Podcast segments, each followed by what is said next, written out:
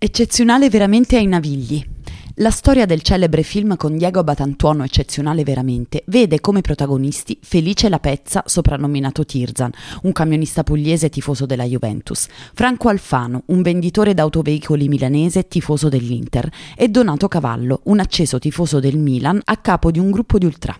Qui siamo davanti alla sede degli ultra del Milan. Sopra il portone di una corte milanese campeggia la scritta su sfondo rossonero Milan Club Ultra, all'interno di un condominio di Ripa di Porta Ticinese 5, ovvero all'inizio del Naviglio Grande.